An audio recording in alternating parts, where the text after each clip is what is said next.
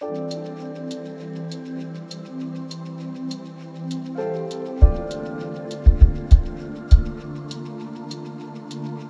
слушаете подкаст сообщества Undefined. Undefined.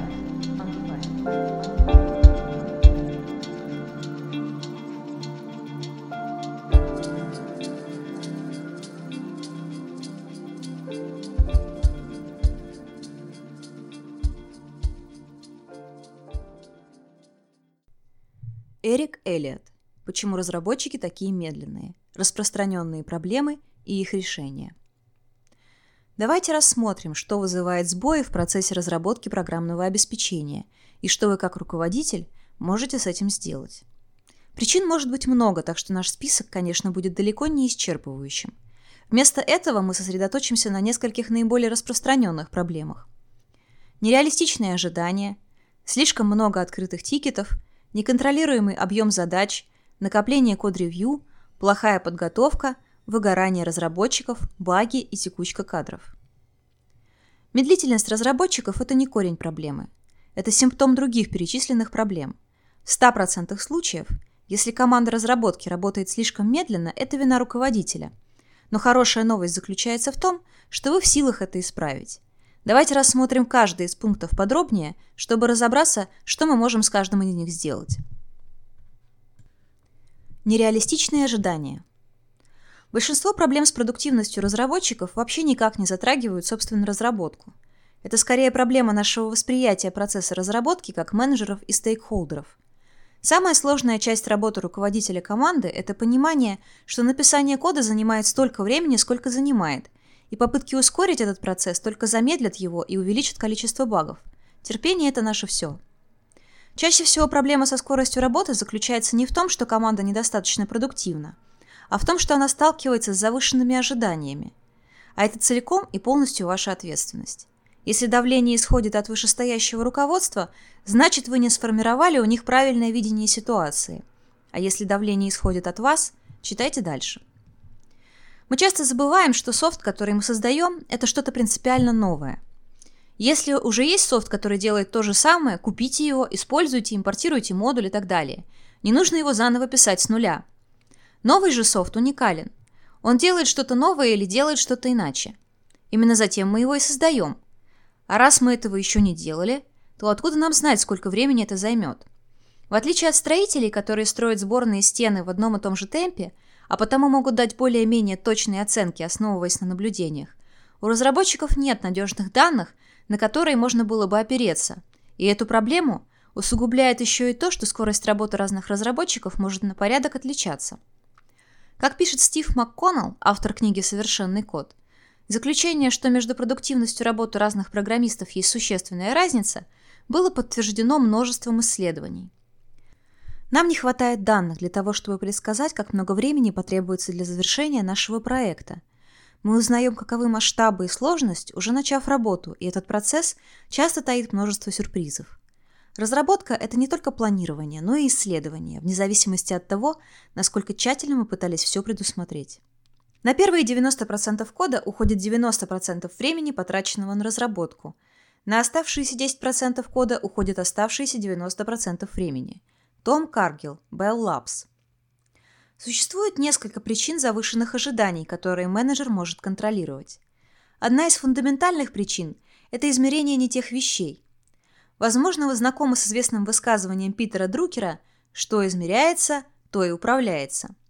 Это, конечно, отличный совет, мы, конечно же, должны измерять, но мы упускаем суть этой цитаты, более того, переворачиваем ее смысл с ног на голову. Мысль целиком звучит так. Что измеряется, то и управляется, даже если измерять и пытаться контролировать это совершенно бессмысленно, даже если это вредит целям организации. Если коротко, то есть вещи, которые точно не стоит измерять. Вот два примера. Прогнозирующие диаграммы выполнения задач. Burn-down charts. Диаграммы, показывающие график количества открытых тикетов, предсказывающие дату окончания проекта, основываясь на недавних измерениях скорости работы. Количество тикетов, закрытых разработчиком. Метрика, демонстрирующая, как много задач завершил отдельный разработчик. Измерение этих двух вещей стоило бесчисленному количеству компаний огромных убытков за счет потери продуктивности, сотрудников и прочих издержек. Диаграммы выполнения задач. Множество программных инструментов пытаются предсказать дату завершения проекта, базируясь на текущем масштабе задач и скорости работы. Проблема в том, что ни одна из них не учитывает еще не исследованный скоуп задач. Более того, это невозможно, потому что время, которое потребуется на закрытие одной задачи, может на порядок различаться для разных задач и может существенно исказить средние значения, которые были рассчитаны для уже закрытых тикетов. Если вы устанавливаете дедлайн, основываясь на дате из диаграммы, то считайте, вы уже не уложились в сроки. Единственное, что вас может спасти, это выкинуть из скоупа в будущем так много задач, как возможно. Когда вы базируете свои оценки на неполной информации, вы и ваша команда обязательно за это поплатитесь. Нереалистичные оценки создают нереалистичные ожидания. Это может стать настоящей катастрофой, если вы еще и поделитесь этими оценками с командой маркетинга, заказчиками и прессой. Но не все чарты зло. Те, что не пытаются предсказать будущее, могут быть и полезны. Они могут предупредить вас о расползании масштабов проекта и комбинаторных взрывах, когда вы видите, что количество тикетов увеличивается вместо того, чтобы уменьшаться или двигаться вверх-вниз. Полезные диаграммы выполнения задач демонстрируют уже реально закрытые задачи, а не пытаются предсказывать будущее. Хороший показатель – это кривая, у которой есть взлеты и падения, но в целом она движется вниз, что демонстрирует уменьшение количества открытых задач к концу проекта. Проект, страдающий от разрастания скоупа, будет, напротив, представлен кривой, которая изгибается наверх. Имейте в виду, что смысл наблюдения за этой кривой не в том, чтобы пытаться ее изменить, а в том, чтобы распознать и решить глубинные проблемы. Мы не хотим, чтобы программисты просто перестали открывать новые тикеты. Цель – прозрачность процессов, а не красивая нисходящая кривая. Остерегайтесь принципа Гудхарта. Если изменение становится целью, то оно перестает быть полезным. Не любое прогнозирование вредно. Когда у нас есть жесткий дедлайн, например, вы пытаетесь выпустить игру до Черной пятницы, вы можете планомерно контролировать скоуп, основываясь на средней скорости работы, чтобы знать, когда стоит начать врезать его.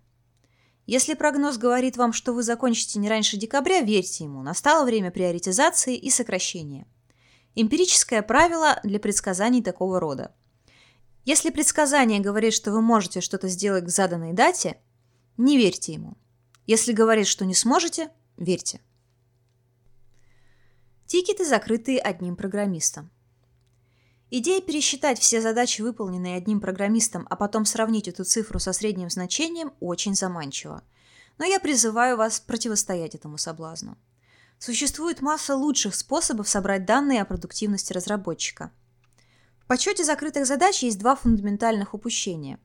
Во-первых, задачи не тождественны друг другу по сложности и важности, и на самом деле ценность работы зависит от степенного закона. На небольшую горстку задач приходится на порядок больше значимости, чем в среднем. Это как разница между фундаментом небоскреба и последним забитым гвоздем. Таким образом, просто посчитав количество закрытых тикетов, узнать ценность сотрудника невозможно. Значение задач и степенной закон.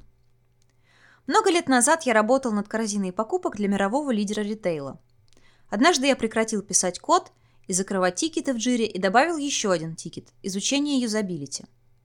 Я работал над редизайном корзины больше года, и дата релиза стремительно приближалась. Но до этого момента никакого тестирования юзабилити нового процесса оформления заказа не проводилось. Так что это заняло неделю. Мы дали ранний доступ тысяче самых лояльных сторонников и опросили их, чтобы собрать обратную связь. Я проанализировал результаты и обнаружил тревожную тенденцию в вопросах и логах. Частота ухода пользователей с сайта на этапе корзины была слишком высока и выражалась двузначной цифрой. Надвигалось настоящее бедствие. Так что я приступил к работе и запланировал запись новых юзабилити-тестов с личным присутствием пользователей. Я усадил новичков за нашу новую корзину, дал им несколько задач и оставил наедине с сайтом. Я ничего не говорил, просто смотрел, как они пользуются новым интерфейсом. Я заметил, что в процессе оформления заказа у людей возникают сложности с ошибками в формах. Имея эти данные, я слегка поправил наш open-source проект на GitHub, ничего не отметив в Jira. Через некоторое время мы провели еще один тест. Пользователи стали гораздо реже уходить со страницы корзины. Разница в доходе для компании в один миллион долларов в месяц. Тем временем мои коллеги каждый закрыли по десять-пятнадцать тикетов. Вы могли бы возразить, что я мог попросту завести больше тикетов по тестированию юзабилити, чтобы они отражали реальное положение вещей. Но тогда бы мне пришлось завести тысячу дополнительных тикетов, что только создавало бы шум и потребовало бы много времени. Другая причина, по которой подсчет закрытых тикетов неэффективен, это то, что самые эффективные члены команды – это также те люди, к которым все обращаются за помощью. Они знают больше всех про кодовую базу, или они прекрасные разработчики, или обладают выдающимися коммуникативными способностями. Они помогают вам продраться через бэклог пул-реквестов, рецензируют код других программистов, обучают и наставляют своих товарищей по команде. Они самые продуктивные, потому что помогают остальным членам команды увеличить скорость работы вдвое. Возможно, тикеты, которые они закрывают, это создание фреймворков или библиотек, повышающих продуктивность всей команды. Они делают большую часть работы, пока остальные получают признание. Если вы не будете внимательны, то проглядите вклад ваших самых продуктивных разработчиков. Лучший способ узнать, что программисты делают для проекта – спросить их. Спросите команду о том, кто, по их мнению, их самый полезный коллега. Обычно информация, которая отражена в этой обратной связи, сильно отличается от данных, которые можно получить, просто посчитав количество тикетов. Собирайте данные об эффективности работы, но не подходите к каждому разработчику с одной меркой. Разработка – это командный спорт, и каждый участник процесса играет в нем свою роль. Нет никакого единого волшебного метода, который бы подошел для оценки всех без исключения. Слишком много открытых задач. Казалось бы, все просто. Открываем тикет в Jira и двигаемся дальше. Но каждая задача в трекере требует целого цикла переработки. Их надо отсортировать, приоритизировать и назначить исполнителя, прежде чем разработчики смогут приступить к их выполнению. Эта работа повторяется каждый раз, когда разработчики закрывают одну задачу и выбирают следующую. Если у вас есть проектный менеджер или скрам-мастер, они выполняют эту работу каждый раз, когда реприоритизируют список задач, что случается обычно в начале спринта или просто раз в пару недель. Потом разработчику нужно вникнуть в контекст задачи, понять суть проблемы, разложить сложные задачи на подзадачи, и только тогда можно, наконец, приступать к выполнению. Создание и чтение тикетов – это много работы, но это как бы не настоящая работа, это мета-задача, нужная, чтобы приступить к выполнению настоящих задач. Сами по себе они имеют нулевую ценность. И на это тратится время каждый раз, когда программисты выбирают следующую задачу. Чем меньше тикетов одномоментно находится в трекере, тем лучше. Чем меньше низкоприоритетных задач висят в бэклоге, тем выше шанс, что разработчик выберет высокоприоритетную задачу. Если существует баг, который упомянул только один пользователь, насколько он нам действительно важен? Он затронул одного человека. А есть ли у нас баги, которые заметили больше людей? Есть ли новые фичи, которые будут полезнее, чем фикс этого бага? Вероятно, да. Уберите шум из бэклога. Удалите то, чем в ближайшее время не планируете заниматься. Если это действительно важно, добавите потом, когда для этого будет время. Неконтролируемый размер задач. В целом я люблю просить девелоперов в своей команде разбивать работу на задачи, которые они могут завершить за один день. Это сложнее, чем кажется, потому что это требует умения делить сложные задачи на мелкие, которые к тому же могут быть протестированы отдельно от всего остального приложения. Например, если вы делаете новый процесс оформления покупки на сайте, вы не должны смешивать ю ай-компоненты, управление состоянием и коммуникации с сервером в один гигантский коммит, затрагивающий тринадцать файлов, все глубоко связанные с текущей кодовой базой, потому что результатом будет огромный пул-реквест, который сложно рецензировать и мержить. Вместо этого начните с независимо тестируемого модуля состояния корзины на стороне клиента и сделайте пул-реквест для этого. Потом постройте серверный эй пи ай и сделайте отдельный pull-request для него. Затем напишите ю ай-компонент, который бы импортировал состояние из модуля и связывался бы с серверным эй пи ай. Каждая из этих задач может быть разбита на отдельные задачи, хотя все это по сути является одной большой фичой. В качестве бонуса задачи можно раскидать между несколькими программистами, ускорить разработку, извлекая пользу из численности команды.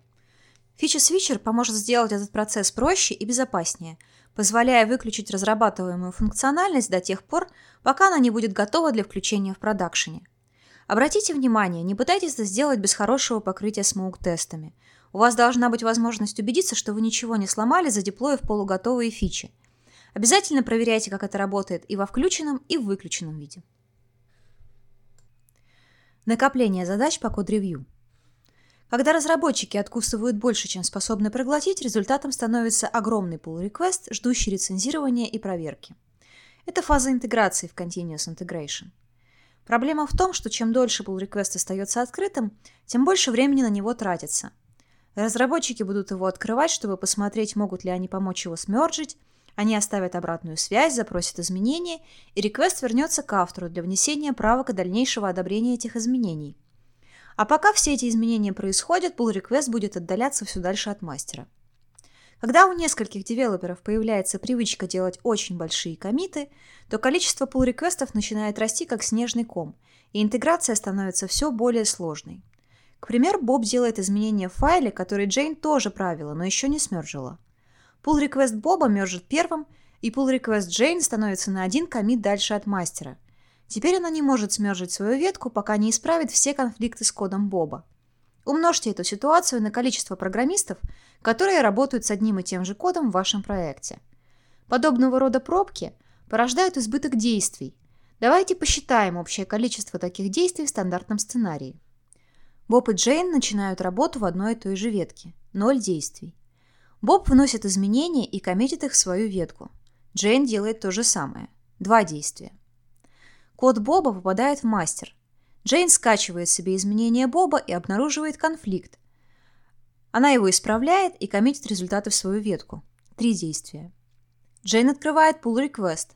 Боб отмечает, что ее изменения в коде сломают что-то, чего она не учла. Джейн вносит изменения с учетом комментариев Боба и снова коммитит код. Четыре действия. Pull-request Джейн, наконец, мержит. Итого всего четыре действия.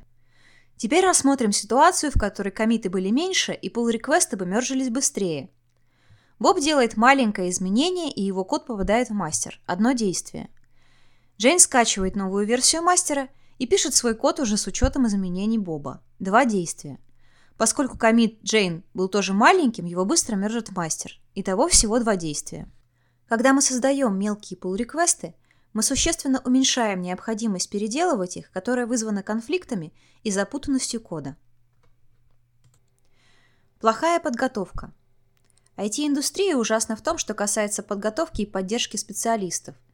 Университеты углубленно учат алгоритмам, которые уже встроены в стандартные библиотеки, и лишь немногие программисты пишут их с нуля. В то время как основам разработки, таким как принципы абстракции, связанности, зацепления, модульность против монолитного дизайна, работа с модулями, композиция функций, композиция объектов, дизайн фреймворков и архитектура приложений уделяется совсем немного времени. Из-за взрывного роста индустрии примерно половина разработчиков имеют меньше пяти лет опыта, и восемьдесят восемь процентов специалистов считают, что им не помешало бы обучение. Команды медленно работают, потому что они плохо разбираются в том, что они делают, и никто не желает их учить. Наша задача как руководителей – нанимать опытных специалистов, которые могли бы направить наши команды и выделять им время на то, чтобы этим заниматься. Вот кое-что, с чего можно начать. Рецензирование кода.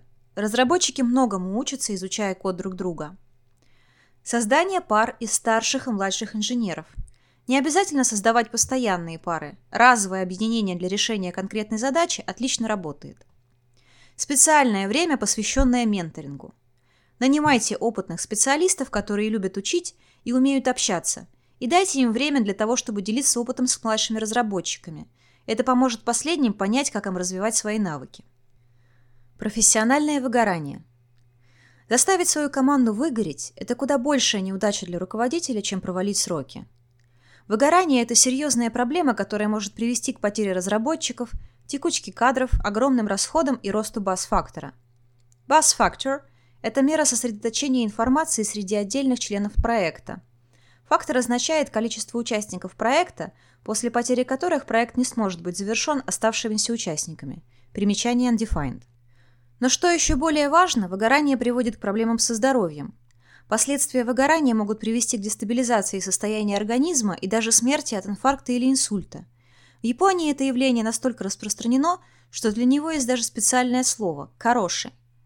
Руководитель может выжечь всю команду, полностью сведя на нет ее продуктивность. Проблема выгорания целых команд особенно распространена в индустрии разработки компьютерных игр, где «Черная пятница» — это почти всегда жесткий дедлайн. К К сожалению, умри, но сделай – это часто буквально принцип организации работы этих команд, хотя руководители редко осознают опасность такого подхода. Вместо того, чтобы заставлять разработчиков больше работать, менеджерам стоит признать, что сто процентов ответственности за соблюдение сроков несет руководство, а не разработчики. Уложиться в дедлайн проще, если использовать следующие приемы. Лучше приоритизировать задачи и сокращать скоуп. Оптимизировать процессы. Распознавать и рефакторить запутанность в коде. Текучка кадров. Данные, собранные LinkedIn в две тысячи восемнадцатом году, показали, что текучка кадров в ай ти превосходит таковую в любом другом бизнесе. И это плохо, потому что это вызывает риск бас-фактора, риск, что вы потеряете ключевых специалистов вашего проекта. Многие компании не придают значения удержанию специалистов. Давайте ближе рассмотрим, во сколько обходится текучка кадров. Размещение вакансии обходится в пятнадцать-тридцать тысяч долларов. Время инженера стоит в среднем девяносто долларов в час. Умножьте это примерно на пятьдесят собеседований и много-много часов на то, чтобы отвечать на вопросы новичка и помогать ему прижиться в команде. Таким образом, мы уже потратили где-то пятьдесят тысяч долларов, но это еще не все. Новому сотруднику может потребоваться до года, чтобы достичь уровня того разработчика, которого он заменил. При этом первое время он будет совершать массу ошибок и тратить много времени на их исправление. Таким образом, найм и обучение нового разработчика, альтернативные издержки и потеря продуктивности команды, которая вынуждена какое-то время обучать новичка и одновременно выполнять часть его работы, это суммарно почти девяносто процентов зарплаты ушедшего разработчика. Поиск замены может занять несколько месяцев, а потом еще какое-то время понадобится для того, чтобы новичок достиг своей полной эффективности. Это все очень времязатратно, и большие команды постоянно страдают от непрекращающейся текучки, поскольку, согласно опросу две тысячи девятнадцатого года, проведенному Stack Overflow, шестьдесят процентов разработчиков сменили работу за последние два года. К тому моменту, когда разработчик начнет работать с максимальной эффективностью, вы его потеряете. Что можно сделать, чтобы избежать этого? Вот несколько советов из разных источников. Платите честно. Регулярно повышайте зарплату. Позволяйте людям уходить в длительные отпуска. Предлагайте удаленную работу. Сохраняйте реалистичные ожидания. Предоставляйте задачи, которые будут интересны разработчику. Не позволяйте технологическому стеку слишком устаревать. Предоставляйте возможности обучения и профессионального роста. Обеспечивайте бенефиты для заботы о здоровье. Не заставляйте разработчиков работать больше сорок часов в неделю. Обеспечивайте сотрудников современным оборудованием. Баги. Если вы думаете, что у вас нет времени на внедрение высококачественного процесса разработки, значит, на самом деле вам без него никак не обойтись. Согласно книге Evaluating Software Engineering Technologies тысяча девятьсот семьдесят восьмого года, хорошо оптимизированные процессы позволяют уменьшить количество ошибок без увеличения затрат. Главная причина в том, что, согласно другой книге Software Assessment Benchmarks and Best Practices двухтысячного года, обнаружение и исправление дефектов – это одна из самых затратных и дорогих задач разработки. Баги печально известны тем, что вызывают необходимость переработки кода, и чем позже вы их обнаружите, тем дороже их будет исправить. Когда разработчику поручают исправить баг, обнаруженный уже в продакшене, это часто отрывает его от того, чем он занимался. В книге A Diary Study of Task Switching and Interruptions говорится о том, что задача, от которой нас отвлекли, может занять вдвое больше времени и содержать вдвое больше ошибок, что говорит о том, что высокоприоритетные баги в каком-то смысле заразны. Исправляя один, мы, скорее всего, наплодим новых. Баги в продакшене также требуют от нас уделять больше внимания поддержке и очень раздражают и утомляют пользователей, что в конечном итоге будет стоить нам денег. Вам придется вкладывать деньги в починку старой функциональности вместо того, чтобы создавать новую. Баг, найденный на этапе разработки, может быть исправлен за пару минут, в то время как баг, найденный в продакшене, пройдет через множество дополнительных фаз. Сообщение о баге, проверка, приоритизация, назначение и, наконец, разработка. Но это еще не все. У этого бага будет свой коммит, свой pull request, код-ревью, интеграция и, возможно, даже свой деплой. И на любом этапе может упасть какой-нибудь тест, и весь цикл си ай си ди придется начинать заново. Как уже было сказано, баг в продакшене обойдется вам куда дороже, чем баг, найденный в процессе разработки. Вот кое-какие советы, которые помогут улучшить качество процессов. Замедлитесь, чтобы ускориться.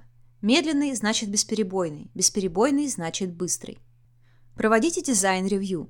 Совокупность проверки кода и требований позволяет отловить до семьдесят процентов багов. Проводите код-ревью. Хорошо проверенный код на девяносто процентов проще поддерживать. Один час рецензирования сохранит вам тридцать три часа поддержки. Программисты, которые производят код-ревью, на двадцать процентов более продуктивны. Используйте ди ди ди-подход. Это сокращает количество багов на тридцать-сорок процентов. Используйте си ай/си ди. Это автоматизированный процесс, объединяющий код-ревью, автоматическое тестирование, автоматический деплой на тестовое окружение и, наконец, автоматический деплой в продакшн. Автоматизация всего процесса позволяет избежать ошибок и сэкономить многие рабочие часы, которые программисты тратили бы на ручной запуск всех процессов. Если вы еще не используете си ай/си ди, начните сегодня. Повышайте покрытие тестами. Ваш процесс си ай/си ди должен запускать тесты и останавливаться в случае, если хоть один из них упадет. Это поможет избежать деплоя багов в продакшн и сохранить вам много денег и времени. Ваша цель хотя бы семьдесят процентов покрытия, но постарайтесь держаться ближе к восьмидесяти процентам.